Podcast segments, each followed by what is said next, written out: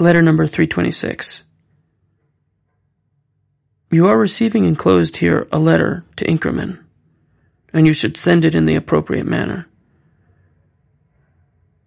If you wish, you can also add your own greetings and write them some words from your own heart, so that you may receive it from each other.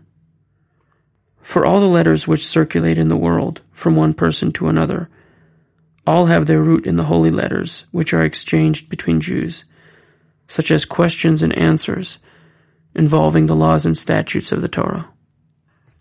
This is particularly true of questions, answers, and discussions in the holy study regarding the practice of Torah, wherein one Jew fortifies, strengthens, awakens, and gives good advice to the heart of his friend, his students, and so on.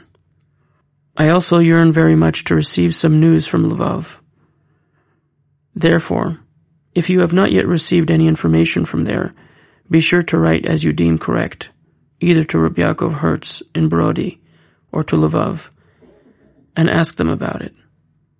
At the very least, they ought to have acknowledged our letter if they received it, and have let us know what's going on over there.